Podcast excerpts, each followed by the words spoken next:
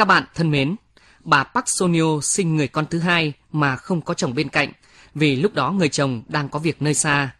Chính Kun, cậu em chồng đã làm mọi việc thay anh chăm sóc chị dâu. Mặc dù bà chị chồng luôn cảm thấy khó chịu với người em dâu vừa qua cơn vượt cạn, thì Kun luôn tìm cách bảo vệ Park Sonio. Rồi không hiểu vì lý do gì, bỗng một ngày Kun chết bất ngờ dưới gốc cây mận và người phát hiện ra lại chính là bà Park Sonyo. Vì là người nhìn thấy Kun chết đầu tiên nên bà Park Sonio liên tục bị gọi lên thẩm vấn và bà Park kiên quyết nói rằng nếu cảnh sát nghĩ bà đã giết Kun thì cứ việc giam bà vào tù là xong. Trong khi người chị chồng một mực kết tội Park Sonio và ông chồng suy sụp hoàn toàn, thì chính bản thân bà Park Sonio cũng trở thành con người khác hẳn. Từ chỗ là người rất lạc quan, bà hầu như không bao giờ cười nữa. Bây giờ giọng đọc nghệ sĩ ưu tú Hoàng Yến sẽ gửi tới các bạn phần tiếp tiểu thuyết Hãy chăm sóc mẹ của nhà văn Hàn Quốc Shin Kyung Suk qua bản dịch của Lê Hiệp Lâm và Lê Nguyễn Lê. Mời các bạn cùng theo dõi.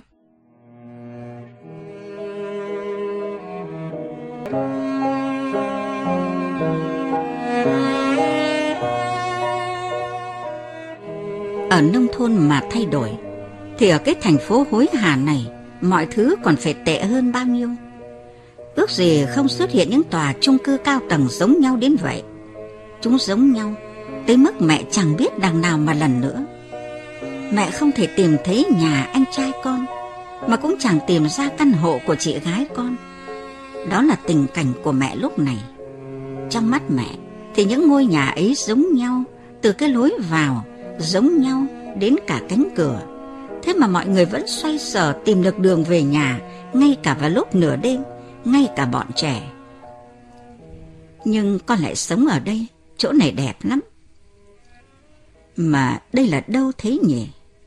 Phường Puam Quận Trông Nô Thành phố Seoul. Đây là quận Trông Nô ư? Quận Trông Nô. À Thì ra đây là quận Trông Nô.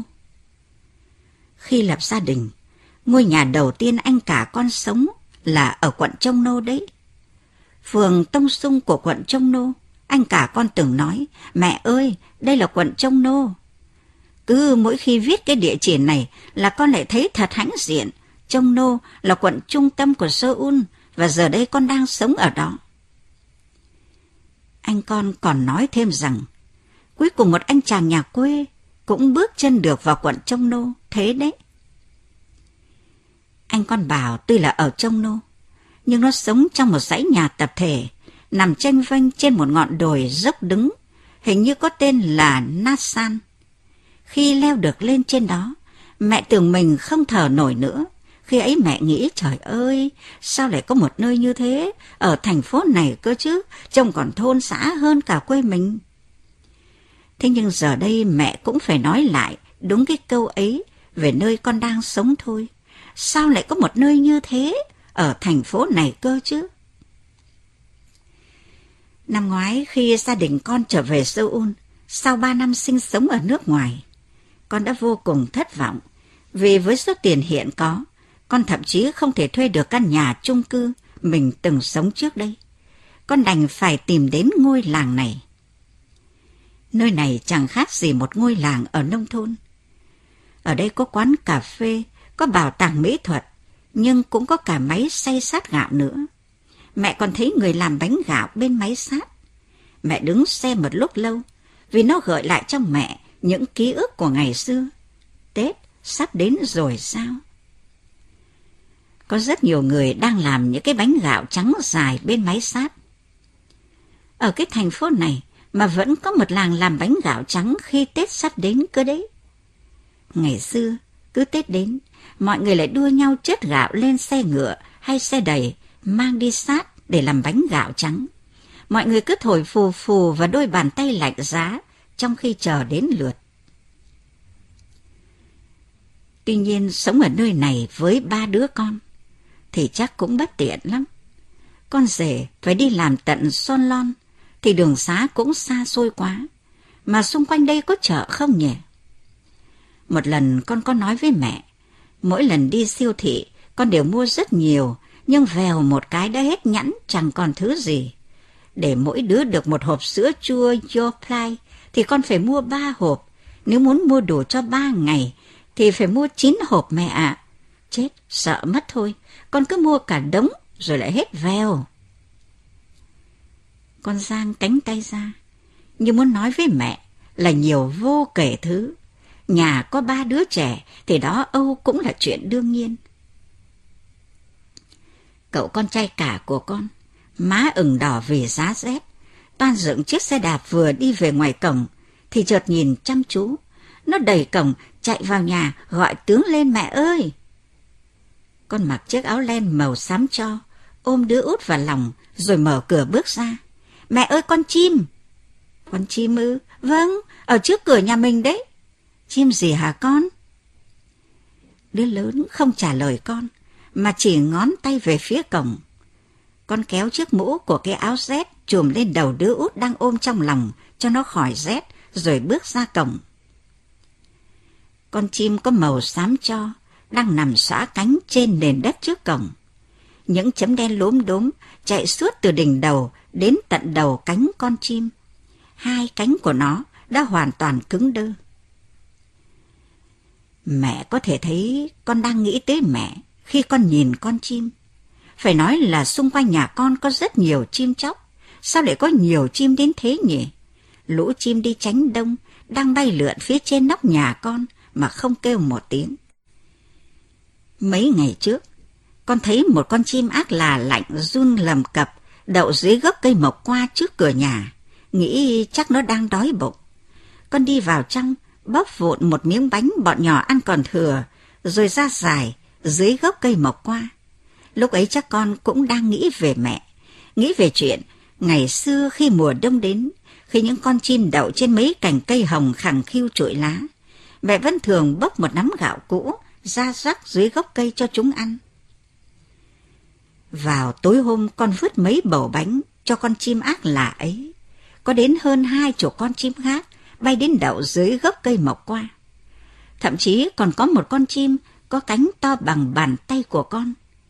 Từ hôm đó, ngày nào con cũng rắc mẩu bánh dưới gốc cây mọc qua cho bầy chim đi tránh đông đói rét. Nhưng con chim này lại đang nằm phổ phục ở trước cổng nhà con, chứ không phải ở dưới gốc cây mọc qua. Mẹ biết tên loài chim đó, đó là con chim choi choi. Thật kỳ lạ, chim choi choi đâu có bay lẻ đàn, vậy tại sao nó lại nằm ở đây nhỉ? Loài chim này phải bay ở gần biển mới đúng. Mẹ đã từng thấy loài chim này ở Côm Xô, nơi ông ấy sinh sống. Mẹ đã nhìn thấy những con chim choi choi tìm kiếm thức ăn trong thảm bùn ngoài bờ biển khi thủy triều xuống. Con cứ đứng tần ngần mãi trước cổng nhà, đứa lớn lắc lắc tay gọi, mẹ ơi! Con im lặng. Nó chết rồi ạ. À? Con vẫn mím chặt miệng, con nhìn chằm chằm vào con chim, nét mặt tối sầm. Mẹ ơi, con chim chết rồi hả mẹ? Đứa con thứ hai cũng chạy đại hỏi vì thế ồn ào bên ngoài, nhưng con cũng không trả lời. Chuông điện thoại reo vang, mẹ ơi, bác gái gọi. Đó là Chi Hon. Con đón lấy ống nghe từ đứa con thứ hai, khuôn mặt con đầy u ám. Nếu chị đi thì sẽ thế nào đây?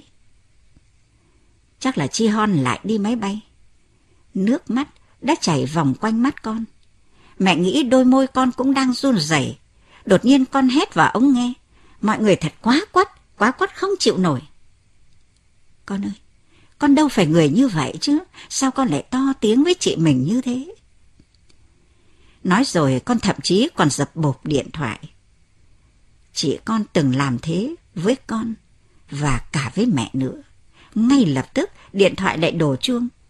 Con nhìn chiếc điện thoại một lúc, rồi khi thấy nó vẫn không ngừng reo, con nhấc ống nghe lên. Chị à, em xin lỗi. Giọng con giờ đã bình tĩnh trở lại. Con im lặng nghe chị con nói ở bên kia đầu dây.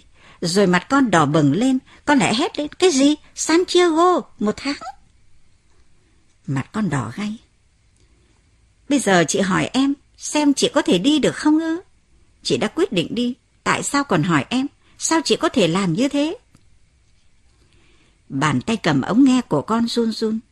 Hôm nay có một con chim chết trước cửa nhà em. Em có linh cảm xấu. Có lẽ đã có chuyện gì xảy ra với mẹ. Tại sao chúng ta vẫn chưa tìm thấy mẹ chứ? Tại sao?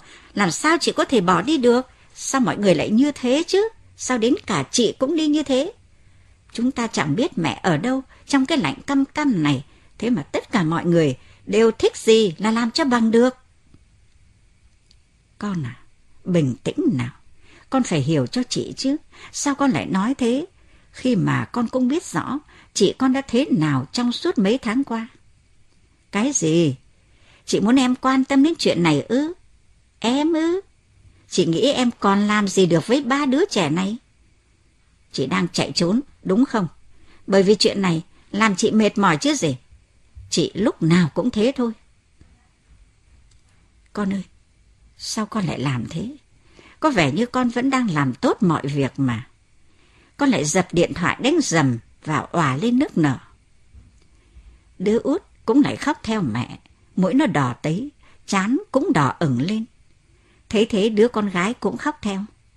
Thằng con trai lớn mở cửa phòng mình bước ra, nhìn chằm chằm cả ba mẹ con đang khóc lóc thảm thiết. Chuông điện thoại lại vang lên. Đang khóc, nhưng con vẫn vội vàng nhấc ống nghe.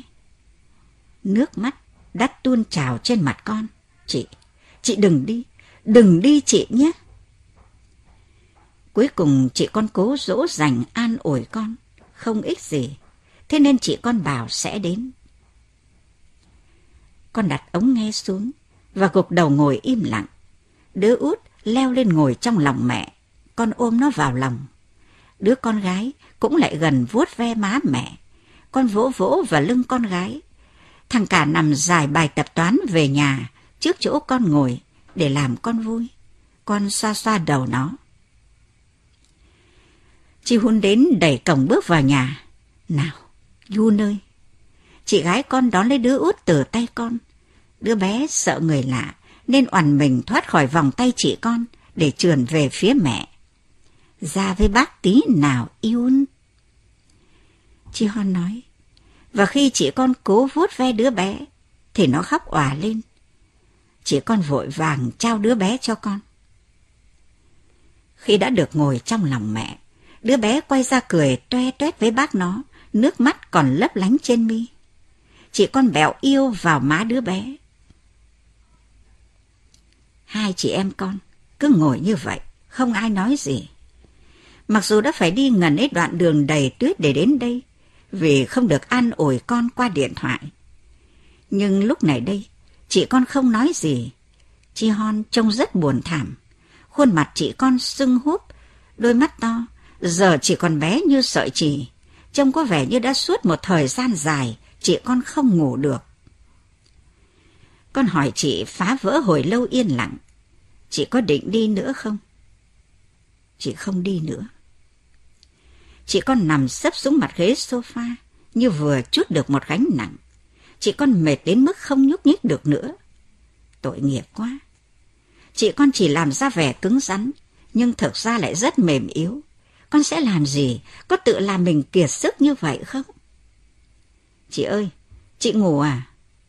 Con lay vai Chi Hon một lát rồi vỗ khẽ. Con nhìn chằm chằm người chị đang ngủ ngon lành. Ngay từ khi còn nhỏ, cho dù có cãi nhau, thì hai chị em con cũng nhanh chóng im lặng. Khi thấy hai đứa to tiếng, mẹ sẽ vào mắng cho mấy câu. Thế là hai đứa liền đi ngủ, bàn tay nắm chặt. Con đi vào trong phòng, lấy chăn ra đắp cho chị. Chị con cau mày. Chị Hon thật bất cẩn quá. Sao chị con có thể lái xe suốt cả chặng đường đó trong tình trạng buồn ngủ như vậy chứ? Chị ơi, em xin lỗi.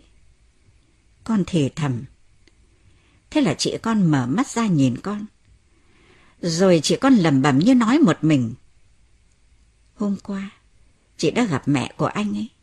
Nếu bọn chị lấy nhau, thì bà ấy sẽ là mẹ chồng chị. Mẹ anh ấy sống với cô con gái lớn. Chị gái anh ấy đang kinh doanh một tiệm ăn nhỏ có tên là Swiss. Chị ấy sống độc thân. Mẹ anh ấy vóc dáng nhỏ nhắn và rất nhẹ nhàng. Bà theo chị ấy đi khắp mọi nơi, gọi con gái mình là chị. Chị anh ấy cho bà ăn, đưa đi ngủ và tắm giặt cho. Và lúc nào cũng nói, mẹ thật là ngoan. Thế nên bà mới gọi con gái mình là chị. Chị anh ấy nói với chị rằng, Nếu vì mẹ chị ấy mà chị vẫn chưa kết hôn thì đừng ái ngại. Chị ấy sẽ tiếp tục sống cùng với mẹ và đóng vai một người chị. Vào tháng 1, khi năm mới bắt đầu, chị ấy sẽ đưa mẹ đến viện dưỡng lão để đi du lịch. Chỉ khi đó chị mới tạt qua chăm sóc bà trong lúc chị ấy vắng nhà. Chị gái anh ấy nói rằng 20 năm qua, chị ấy luôn dùng tiền kiếm được từ kinh doanh nhà hàng để đi du lịch trong suốt tháng 1. Chị ấy thoải mái lắm, dù mẹ chị ấy sống cùng và gọi chị ấy là chị. Chị ấy cười thật tươi và nói rằng bà mẹ đã nuôi dưỡng chị đến tận bây giờ. Những gì đã xảy ra chẳng qua chỉ là sự hoán đổi vị trí mà thôi. Điều đó cũng rất công bằng. Chị con ngừng kể rồi lặng lẽ nhìn con. Kể cho chị nghe về mẹ đi. Về mẹ ư? Ờ, điều gì đó về mẹ mà chỉ mình em biết đấy. Mẹ tên là Park Sonyo, sinh ngày 24 tháng 7 năm 1938. Người thấp, tóc muối tiêu, gò má cao, hôm đi lạc mặc áo khoác trắng, bên trong là áo sơ mi màu xanh da trời, váy xếp nếp màu be, nơi bị lạc. Chị con lim dim mắt rồi nhắm hẳn, giấc ngủ đã kéo đến. Con nói, em không biết gì về mẹ, chỉ biết mẹ đang bị lạc. Đã đến lúc mẹ phải đi, nhưng sao chân mẹ không bước được? Mẹ đã ngồi đây suốt cả ngày rồi. Ôi không, mẹ đã biết chuyện này rồi sẽ xảy ra. Đây là một cảnh sẽ diễn ra trong vở hài kịch. Chao ôi, thật là hỗn độn. Trong tình huống như thế mà con vẫn cười được sao? Đứa con trai cả của con đứng đó, vừa đội cái mũ lên, vừa nói với con điều gì đó. Thằng bé nói gì thế nhỉ? Cái gì? À, nó muốn đến sân trượt tuyết. Con bảo với thằng bé là không được, con nói với nó. Vì gia đình ta mới chuyển về đây, con còn chưa theo kịp bạn bè ở lớp, thế nên con phải học cùng với bố trong suốt kỳ nghỉ này. Có như thế mới đảm bảo khi quay lại trường, con có thể bằng bạn bằng bè. Nếu không thì con sẽ tiếp tục vô cùng vất vả ở trường học. Trong lúc con đang nói chuyện với đứa lớn, thì đứa út đang chập chững đi của con, suýt nữa đã nhặt những hạt cơm rơi dưới gầm bàn cho vào miệng. Chắc hẳn tay con có mắt, con đang nói chuyện và nhìn thằng cả. Nhưng tay con vẫn chộp được cục cơm lấm bụi từ tay thằng út. Đứa bé chợt khóc, nhưng rồi lại đu lên chân con. Theo phản xạ tự nhiên, con túm lấy cánh tay của đứa con nhỏ đang sắp ngã. Tuy nhiên miệng con vẫn giảng dài cho thằng lớn chuyện tại sao phải chịu khó học hành. Thằng lớn có vẻ như không nghe lời con nói, mà cứ đảo mắt nhìn quanh rồi gào lên. Con muốn đi, con ghét chỗ này. Đứa con gái thứ hai chạy ra khỏi phòng nó mà gọi ới lên mẹ ơi. Tóc con rối tung hết cả. Một lát nữa con phải đến trường rồi, mẹ tết tóc lại cho con đi. Giờ thì bàn tay con đang tết lại tóc cho cô con gái. Trong khi đó miệng con vẫn tiếp tục giảng giải cho cậu con trai lớn. Ôi chao, cả ba đứa đều đang bám chặt lấy con. Con gái của mẹ. Cùng một lúc con đang phải nghe cả ba đứa trẻ nói. Cơ thể con đã thích nghi với những yêu cầu của bọn trẻ. Con đặt đứa bé gái ngồi lên ghế ăn để chải tóc cho nó. Trong khi đứa con trai lớn vẫn nằng nặc đòi đi trượt tuyết. Con thỏa hiệp bằng cách bảo rằng con sẽ nói với bố thằng bé về chuyện đó. Và khi thằng út ngã, con vội vàng đặt cái lược xuống để kéo thằng bé dậy và xoa mũi nó. Rồi con lại nhanh chóng nhặt lược lên để trải cho xong mái tóc của đứa con gái. Đột nhiên con nhìn ra ngoài cửa sổ. Con thấy mẹ đang ngồi trên cây mộc qua. Mắt con chạm vào mắt mẹ, con lầm bầm mẹ chưa bao giờ nhìn thấy con chim đó trước đây. Cả ba đứa nhỏ vây quanh con và cùng nhìn mẹ. Có lẽ nó cùng đàn với con chim đã chết trước cổng nhà mình hôm qua mẹ nhỉ? Đứa con gái nắm chặt lấy tay con. Không phải, con chim đó không giống như thế. Không đâu, giống lắm mà mẹ. Hôm qua, mấy mẹ con đã chôn con chim dưới gốc cây mộc qua này. Trong lúc thằng anh đào đất, thì đứa em gái hì hục làm một cây thánh giá bằng gỗ, đứa út thì cứ nhặng xị cả lên. Lúc con cầm con chim lên, vuốt đôi cánh gọn lại và đặt xuống cái hố thằng cả đã đào sẵn, thì đứa con gái lầm bầm trong miệng Amen. Xong xuôi, đứa con gái gọi điện đến văn phòng, kể cho bố nó nghe cặn kẽ chuyện chôn cất con chim. Nó nói với bố, bố à, con còn làm cho con chim một cây thánh giá bằng gỗ nữa đấy. Cây thánh giá gỗ đã đổ sập trong cơn gió. Nghe tiếng rì rầm của lũ trẻ, con tiến lại gần cửa sổ để nhìn mẹ được rõ hơn. Bọn trẻ cũng lũ lượt kéo theo con đến bên cửa sổ, nhìn mẹ chằm chằm. Ôi, đừng nhìn bà nữa, các cháu yêu. Bà xin lỗi. Khi các cháu sinh ra, bà đã chăm sóc mẹ các cháu nhiều hơn chăm sóc các cháu. Đứa cháu gái có mái tóc tết bím gọn gàng, nhìn bà chằm chằm. Cháu gái à, hồi cháu sinh ra, thì mẹ cháu không có sữa cho cháu bú. Lần sinh anh trai cháu chưa đầy một tuần, mẹ cháu đã được xuất viện. Nhưng lần sinh cháu lại không thuận lợi cho lắm, mẹ cháu phải nằm viện hơn một tháng. Hồi đó chính bà đã chăm sóc cho mẹ cháu. Khi bà nội cháu đến bệnh viện thăm, thấy cháu khóc ngặt nghẽo, bà nội cháu bảo mẹ cháu, con khóc kìa, mau cho con bú đi. Quan sát mẹ cháu cố gắng cho cháu bú, dù không có giọt sữa nào chảy ra. Bà đưa mắt nhìn cháu, một đứa trẻ sơ sinh. Bà đã bảo bà nội cháu đi ra ngoài một chút, rồi bà bế cháu khỏi lòng mẹ và tét vào mông cháu. Người ta thường nói rằng khi đứa trẻ khóc, bà nội sẽ bảo con khóc kìa, mau cho con bú đi. Còn bà ngoại thì sẽ bảo cái đứa trẻ này mẹ thì đang mệt sao cứ khóc mãi vậy. Và bà cũng đã làm đúng như thế. Cháu không thể nhớ được chuyện đó đâu, nhưng cháu vẫn cuốn bà nội hơn bà ngoại. Khi nhìn thấy bà, cháu nói, bà ngoại, cháu chào bà. Nhưng khi thấy bà nội mình, thì cháu lại gọi bà ơi, và chạy đến xà và vòng tay bà ấy. Cứ mỗi khi như thế, bà lại cảm thấy thật có lỗi. Bà nghĩ chắc tại bà đã tét mông cháu, ngay khi cháu mới chào đời. Cháu càng lớn càng xinh đẹp. Trong mái tóc của cháu thật dày và đen nhánh. Mỗi bím tóc dài cả nắm tay. Trông cháu giống hệt mẹ cháu lúc còn nhỏ. Bà chưa một lần được tết tóc cho mẹ cháu. Mẹ cháu luôn muốn để tóc dài, nhưng bà lúc nào cũng cắt tóc mẹ cháu ngắn ngang vai. Bà chưa bao giờ có thời gian đặt mẹ cháu ngồi lên đầu gối mình để chải tóc cho mẹ cháu cả. Chắc là mẹ cháu đang thực hiện ước mơ có bím tóc dài của thời thơ ấu trên mái tóc cháu. Đôi mắt mẹ cháu đầy u ám. Trời ơi, mẹ cháu lại đang nghĩ đến bà đây. Con gái à, mẹ đây. Con có nghe thấy tiếng gọi của mẹ trong sự náo động ầm ĩ này không?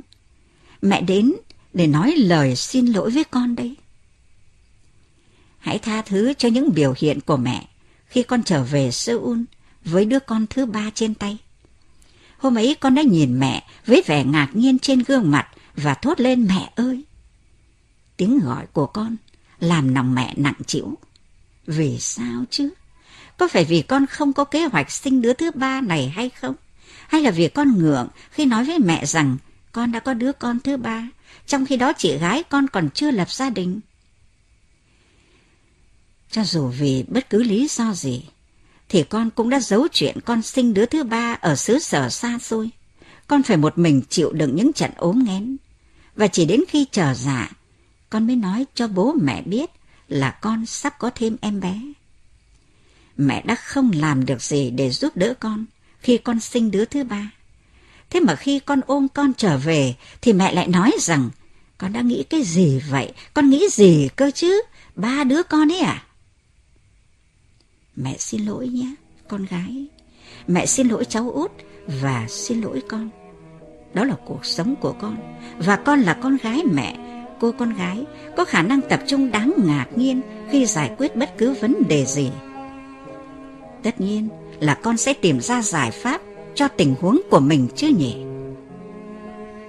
Trong một giây, mẹ đã quên mất con là người thế nào nên đã nói như vậy. Mẹ cũng xin lỗi vì những gì mẹ thể hiện trên khuôn mặt, dù không hề cố ý. Mỗi lần mẹ gặp con, sau khi con từ Mỹ trở về, con đã rất bận rộn.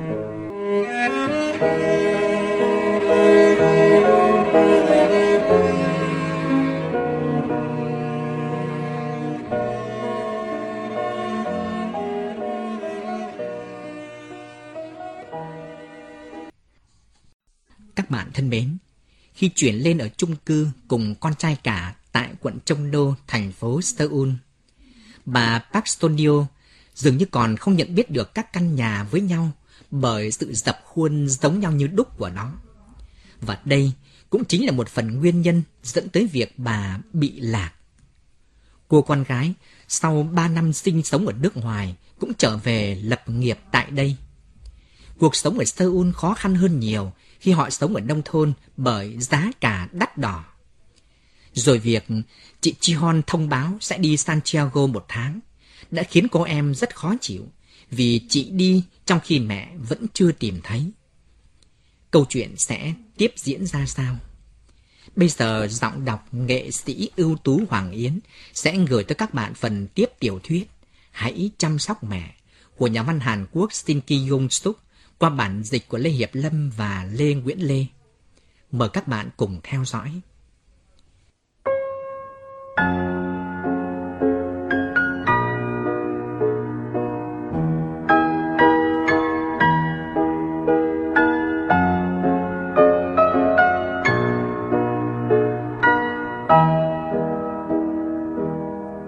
Lâu lâu mẹ mới đến thăm con một lần và khi nào cũng thấy con mệt bờ hơi tai chạy theo mấy đứa nhỏ.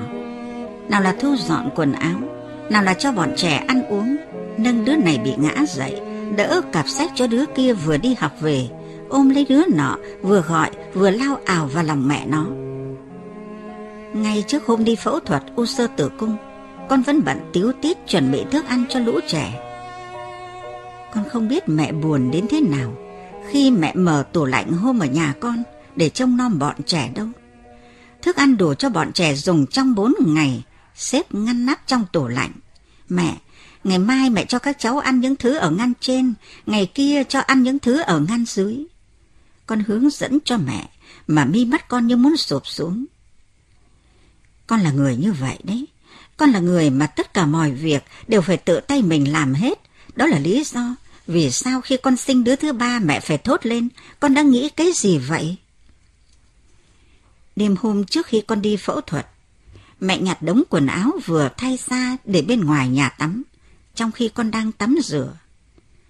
Ống tay chiếc áo sơ mi sờn cũ, bị dây mấy giọt nước mặn. Chiếc quần thùng lỗ chỗ tỏa cả đường may. Cái áo lót cũ có hàng triệu chỗ sơ sù, cái quần lót đang cuộn tròn cũng không thể nhìn rõ họa tiết là gì nữa. Hình bông hoa, hình giọt nước hay hình con gấu, tất cả đã loang lổ hết. Con đã từng là một đứa trẻ vô cùng sạch sẽ gọn gàng, khác hẳn với chị gái con. Con là đứa trẻ có thể giặt đôi giày trắng, lấm lem bùn đất, sạch tinh như mới. Mẹ cứ nghĩ mà không hiểu sao con học hành nhiều như vậy chỉ để rồi đây sống như thế này. Con gái đáng yêu của mẹ. Khi nghĩ lại, mẹ mới nhớ ngay từ khi còn nhỏ, con đã rất yêu trẻ con, không như chị gái con. Con là đứa trẻ sẽ không hề do dự, đưa cho con nhà hàng xóm thứ mà con cũng đang rất thích ăn, nếu đứa bé đó tỏ vẻ thèm thuồng. Ngay từ khi còn nhỏ, nếu gặp đứa trẻ nào đang khóc, nhất định con sẽ lại gần, lau nước mắt cho bạn rồi ôm bạn vào lòng. Nhưng nhất thời mẹ đã quên hết những việc con đã từng làm. Mẹ đã rất buồn bực khi thấy con lúc nào cũng bận ngập đầu với việc trông nom lũ trẻ. Tóc luôn hất ngược ra sau cho khỏi vướng vào mặt, thường xuyên mặc quần áo cũ và thậm chí không hề nghĩ tới việc đi làm lại. Mẹ đang nhắc đến cái lần thế con lọ mọ giặt xè lau nhà, mẹ đã cáu con con có thể sống như thế này được sao? Con hãy bỏ qua cho những lời đó của mẹ nhé. Tuy nhiên hôm đó có vẻ như con không hiểu mẹ đang nói gì. Cuối cùng mẹ thôi không đến nhà con nữa. Mẹ không muốn thấy con sống như thế, trong khi con được học hành tử tế, con năng lực mà người khác cũng phải ganh tị. Con gái ngoan của mẹ, con là người luôn đón nhận thực tế, không hề lẩn tránh mà luôn tiến lên cùng với nó. Nhưng đôi khi mẹ rất giận, không hiểu vì sao con lại chấp nhận sống như vậy. Con gái à, hãy nhớ con luôn là nguồn vui của mẹ con nhé. Con là đứa con thứ tư của mẹ. Mẹ chưa một lần nói với con chuyện này, nhưng nếu nói chính xác thì con là đứa thứ năm mới đúng. Còn có một đứa bé nữa sinh ra trước con, nhưng nó đã rời bỏ thế giới này rồi. Bác con đã đỡ đứa bé đó. Bác ấy nói, đó là một bé trai, nhưng nó đã không kịp khóc khi chào đời, nó cũng không kịp mở mắt. Đứa bé đó đã chết từ trong bụng mẹ. Bác con nói sẽ thuê người chôn cất đứa bé đã chết, nhưng mẹ bảo đừng làm vậy. Khi đó bố con không có nhà. Mẹ nằm trong phòng bốn ngày cùng đứa bé đã chết, khi đó đang là mùa đông. Cứ đêm đến tuyết trắng rơi đầy sân, phản chiếu lên giấy sán cửa. Đến ngày thứ năm, mẹ ngồi dậy, cho đứa bé vào chum, rồi mang lên đồi chôn. Người đào cái hố trong lớp đất cứng như băng, không phải là bố con, mà là người đàn ông ấy. Nếu đứa bé đó không chết, thì con sẽ có ba người anh trai. Và rồi khi sinh con, mẹ chỉ có một mình. Có lý do nào cho chuyện đó chăng? Không, không đâu, không có lý do gì cả. Khi mẹ nói mẹ sẽ tự sinh con, bác con đã rất phật lòng. Đến bây giờ mẹ mới nói điều này. Quả thực, mẹ sợ sinh ra đứa con chết non hơn là phải sinh con một mình. Mẹ không muốn bị ai nhìn thấy. Nếu sinh ra một đứa bé chết yểu nữa, thì mẹ muốn tự tay mình chôn cất đứa trẻ và rồi ở luôn trên núi không xuống nữa.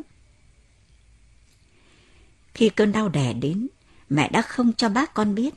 Mẹ tự đun nước nóng rồi mang vào phòng. Mẹ đặt chị gái bé bỏng của con ngồi trên đệm bên cạnh đầu mẹ. Mẹ đã không kêu dù chỉ một tiếng, vì nếu đứa bé đã chết thì mẹ không muốn ai biết cả. Nhưng từ trong cơ thể mẹ, con đã chui ra hồng hào và khỏe mạnh. Lúc mẹ vỗ mông con, trước khi tắm cho con, con khóc ré lên. Nhìn thấy con, chị con cười ngặt nghẽo, em bé ơi, chị con vừa gọi, vừa lấy lòng bàn tay vuốt ve cái má mềm mại của con. Mẹ đã quên hết đau đớn trước sự hiện diện của con. Mãi một lúc lâu sau, mẹ mới nhận ra là lưỡi mình nhuốm máu. Con đã được sinh ra như thế đấy. Con là đứa bé đã hiện diện trên thế giới này. Đứa bé đã an ủi mẹ khi mẹ đang chìm đắm trong nỗi buồn đau sợ hãi rằng mẹ sẽ sinh ra thêm một đứa trẻ chết yểu nữa. Con yêu ơi, ít nhất đối với con, mẹ đã cố hết sức mình để có thể làm mọi điều mà những người mẹ khác làm. Mẹ có thể cho con bú hơn 8 tháng liền vì sữa mẹ rất nhiều. Trong nhà ta, con là đứa con đầu tiên được mẹ cho đi nhà trẻ và cũng là đứa đầu tiên được mẹ mua cho giày thể thao thay vì đôi dép cao su. Và khi con đi học lớp 1, cái biển tên của con cũng do chính tay mẹ làm. Tên của con là những chữ đầu tiên mẹ viết. Để viết được cái tên ấy, mẹ đã phải luyện tập rất lâu. Mẹ gài chiếc khăn tay và tấm biển tên do mẹ tự viết lên ngực con. Rồi cũng chính mẹ đưa con đến trường. cha con băn khoăn, việc đó thì có gì mà to tát phải không con? Với mẹ, việc đó thật là to lớn. Khi anh cả con vào lớp 1, mẹ đã không đi cùng nó. Ngồi nhỡ mẹ phải viết gì đó thì sao?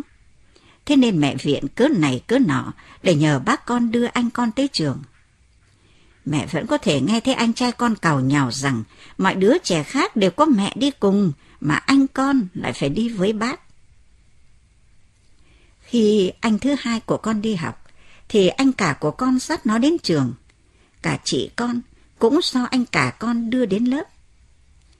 Mẹ vào thị trấn mua một cái cặp sách và một cái váy ngắn cho con. Chỉ một mình con được thế thôi đấy. Mẹ vô cùng hạnh phúc vì có thể làm việc đó. Mẹ đã nhờ người đàn ông ấy đóng cho con cái bàn học nhỏ, cho dù nó chỉ nhỏ như cái mâm thôi. Chị con không có cái bàn như thế. Cho đến tận bây giờ, thỉnh thoảng chị con vẫn nhắc đến chuyện ấy.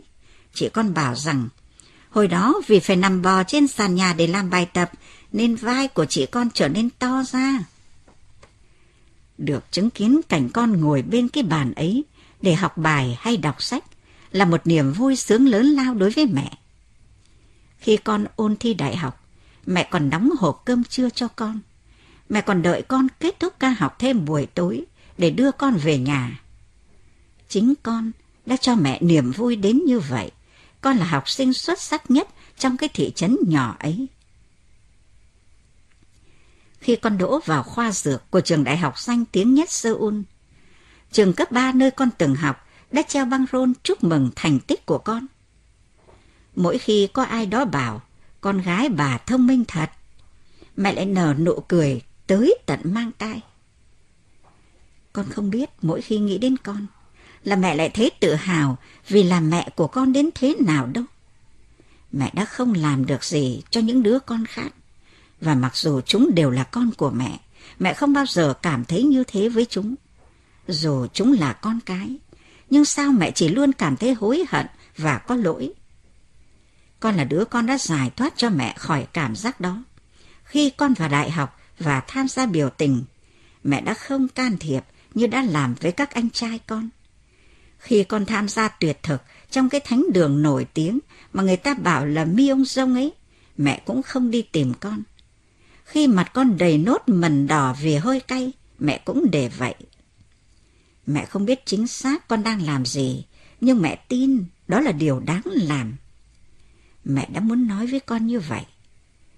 Khi con và các bạn về vùng nông thôn để mở những lớp học buổi tối cho dân làng, chính mẹ đã nấu cơm cho nhóm của con. Ngay cả khi bác con nói, con gái mà cứ để kệ như thế thì có ngày sẽ trở thành cộng sản cũng không biết chừng. Thì mẹ cũng vẫn cứ để con được tự do nói năng và hành động. Nhưng với các anh trai của con thì mẹ không thể như thế được.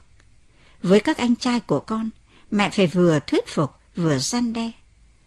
Khi anh thứ của con đau lưng vì bị cảnh sát chống bạo động vụt vào người trong lúc tham gia biểu tình, mẹ giang muối rồi trường lên vết thương cho anh con. Nhưng mẹ đã dọa anh con là nếu nó còn tiếp tục hành động như vậy thì mẹ sẽ tự tử. Mặc dù khi làm vậy, mẹ cũng sợ anh trai con sẽ nghĩ mẹ chẳng biết gì cả. Mẹ tin chắc rằng có những việc mà những người trẻ tuổi phải làm khi họ còn trẻ. Nhưng mẹ đã ra sức ngăn cản các anh con làm những việc đó. Nhưng mà đối với con thì mẹ lại không làm như vậy. Mẹ đã không ngăn cản con cho dù mẹ không biết con đang đấu tranh để thay đổi chuyện gì. Có một năm vào độ tháng 6, hồi ấy con còn là sinh viên, mẹ thậm chí đã cùng con đi đến tòa thị chính, theo chân một đoàn người đưa tang. Lần đó mẹ đang ở Seoul, vì con của anh cả vừa mới chào đời. Trí nhớ của mẹ cũng tốt đấy chứ, phải không con? Tuy nhiên đó đâu phải vấn đề trí nhớ mà bởi đó là một ngày không thể quên. Với mẹ, ngày hôm đó là như vậy đấy. Hôm ấy khi rời nhà vào buổi sáng, con nhìn thấy mẹ liền hỏi, mẹ có muốn đi cùng con không? Đi đâu? Đến trường anh Thứ. Tại sao? Đó đâu phải là trường con học. Ở đó có đám tang mẹ. Ờ, thế mẹ tới đó làm gì? Con nhìn mẹ chằm chằm, rồi toan đóng cửa lại sau lưng nhưng rồi con quay trở lại. Lúc đó mẹ đang gặp mấy cái tã cho đứa cháu vừa mới sinh. Con giật cái tã khỏi tay mẹ, mẹ, mẹ đi cùng với con đi. Đến giờ ăn sáng rồi, mẹ còn phải nấu canh rong biển cho chị dâu con. Không ngăn canh rong biển một ngày, thì chị dâu chết được chắc. Con đã hỏi một cách gay gắt, thật khác với con ngày thường, rồi ép mẹ đi thay quần áo. Con chỉ muốn đi với mẹ, chúng ta cùng đi nào. Câu nói đó thật là hay.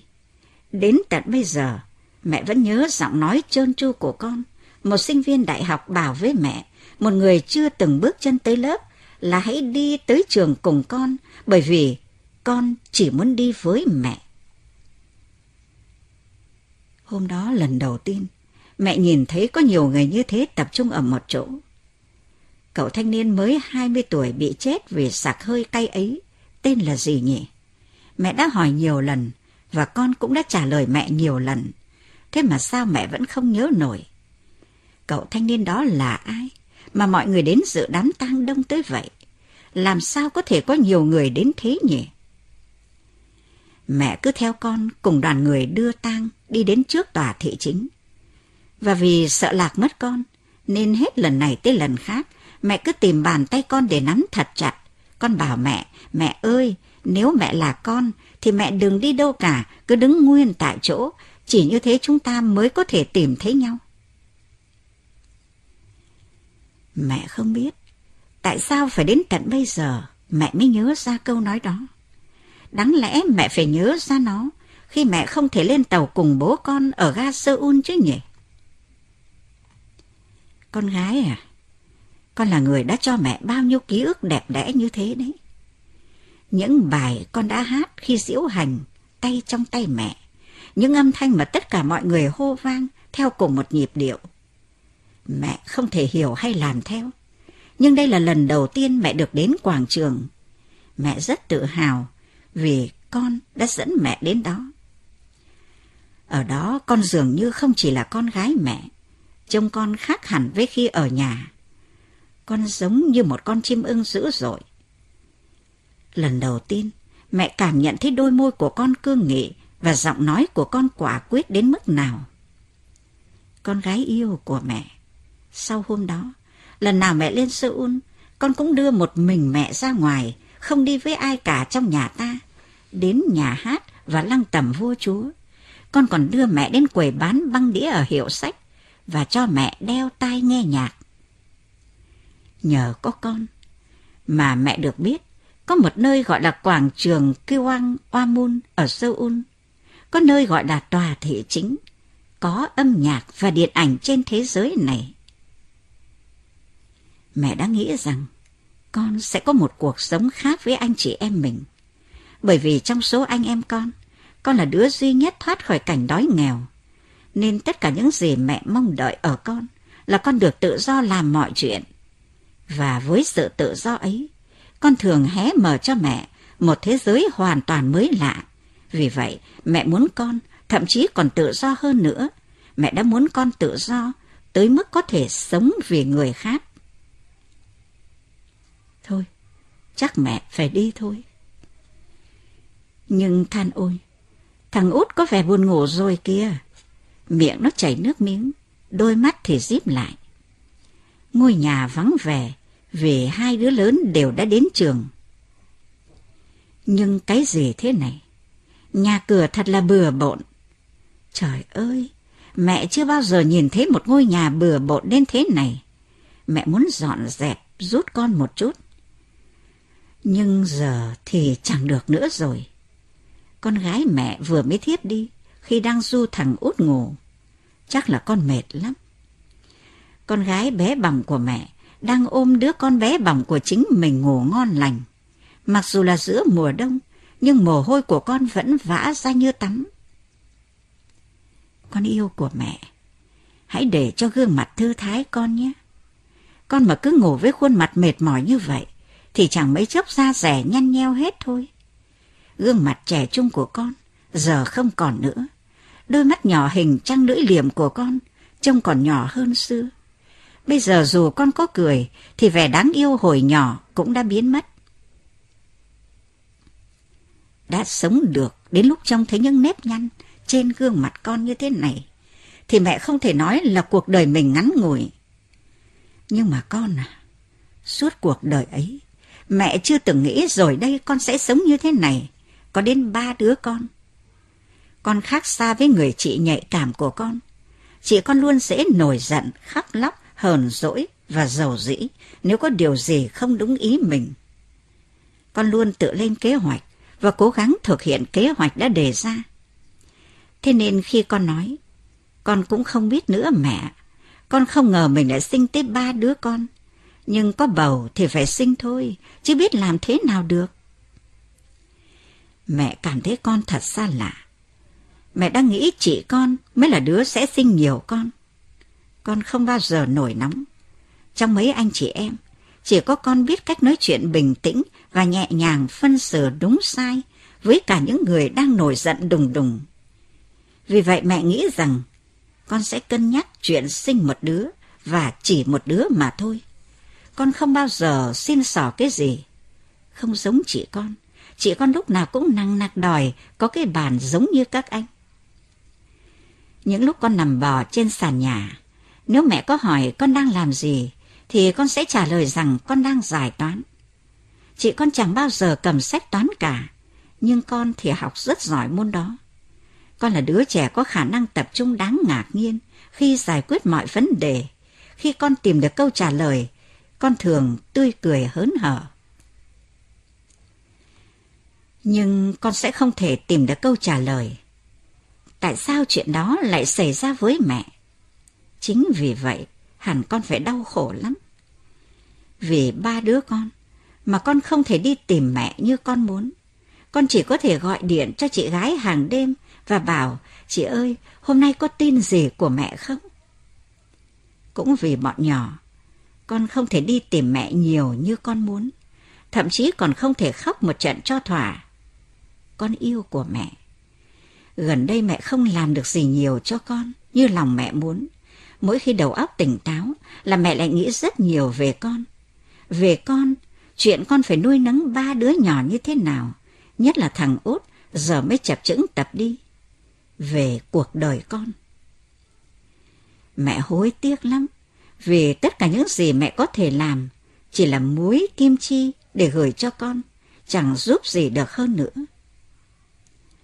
Hôm con ôm đứa nhỏ về thăm nhà, lúc con vừa cởi giày vừa cười nói ôi, mẹ trông này con đi tất cọc cạch đấy. Lòng mẹ thật xót xa. Phải bận rộn đến thế nào thì một người vốn gọn gàng ngăn nắp như con mới không đủ thời gian để tìm một đôi tất đúng. Đôi lúc khi đầu mẹ sáng tỏ, mẹ đã nghĩ đến những điều mẹ phải làm cho con và bọn trẻ. Có lẽ chính những lúc như thế, ý chí sống tiếp đã trỗi lên trong mẹ. Nhưng mọi chuyện lại thành ra thế này. Mẹ muốn cởi đôi dép lê màu xanh mòn gót dưới chân ra. Cả bộ quần áo mùa hè bám đầy bụi bặm trên người nữa. Giờ đây, mẹ muốn thoát khỏi cái hình dáng lôi thôi nhét nhác này. Chính mẹ cũng không thể nhận ra bản thân mình nữa. Đầu mẹ lại như muốn nổ tung. Giờ thì con gái à, nâng đầu con lên một chút, mẹ muốn ôm con thật chặt. Mẹ phải đi đây. Hãy gối đầu lên lòng mẹ và nằm một lát nhé con. Hãy nghỉ đi một chút, đừng buồn cho mẹ. Cuộc đời mẹ đã có bao nhiêu ngày vui vì có con ở bên cạnh. Ông đây rồi. Khi tôi tìm tới nhà ông ở Công Su, cánh cổng gỗ đã vỡ toát và cửa phòng ngủ khóa chặt. Có lẽ căn nhà đã bỏ không lâu rồi. Sao ông lại khóa chặt phòng ngủ mà lại để ngỏ cửa bếp như thế? Những cơn gió biển đã làm cho cửa bếp mở ra đóng vào không biết bao nhiêu lần, tới nỗi cánh cửa gỗ đã vỡ mất một nửa.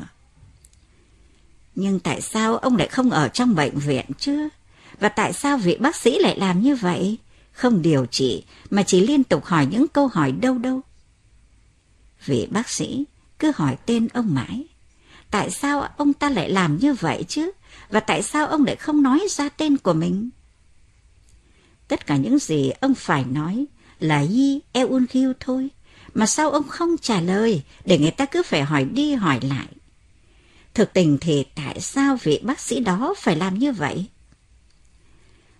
Lúc này anh ta đang cầm cái thuyền đồ chơi mà hỏi ông. Ông có biết đây là cái gì không? Đây là một trò đùa sao? Đó rõ ràng là cái thuyền. Sao anh ta còn hỏi ông làm gì? Nhưng kỳ lạ nhất là ông. Sao ông không trả lời? Ôi trời, ông thực sự không biết sao? Ông đã quên tên của mình rồi sao? Có thật ông không biết cái thuyền đồ chơi là cái gì không? Vị bác sĩ lại hỏi tiếp, ông bao nhiêu tuổi? Một trăm. Đừng nói như vậy, ông hãy nói tuổi của mình đi, hai trăm. Ông thật là cục cằn. Sao ông lại nói mình hai trăm tuổi chứ? Ông còn trẻ hơn tôi năm tuổi, thế là ông khoảng... Vị bác sĩ lại hỏi tên ông, Singu. Ông hãy nghĩ thật kỹ vào đi. Park In Sop. Diễn viên Singu hay diễn viên phim truyền hình Park In Sop? Ông đang nói về Sin Kyu và Park Kiên Sop mà tôi ngưỡng mộ sao?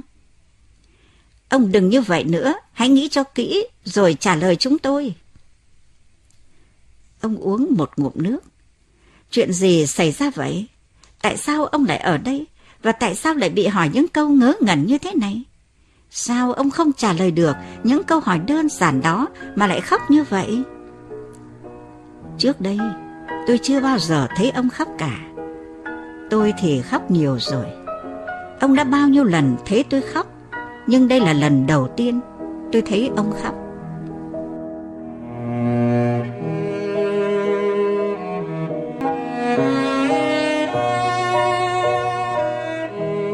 Các bạn thân mến, các bạn vừa nghe phần tiếp tiểu thuyết Hãy chăm sóc mẹ của nhà văn Hàn Quốc Shin Kyung Suk qua bản dịch của Lê Hiệp Lâm và Lê Nguyễn Lê.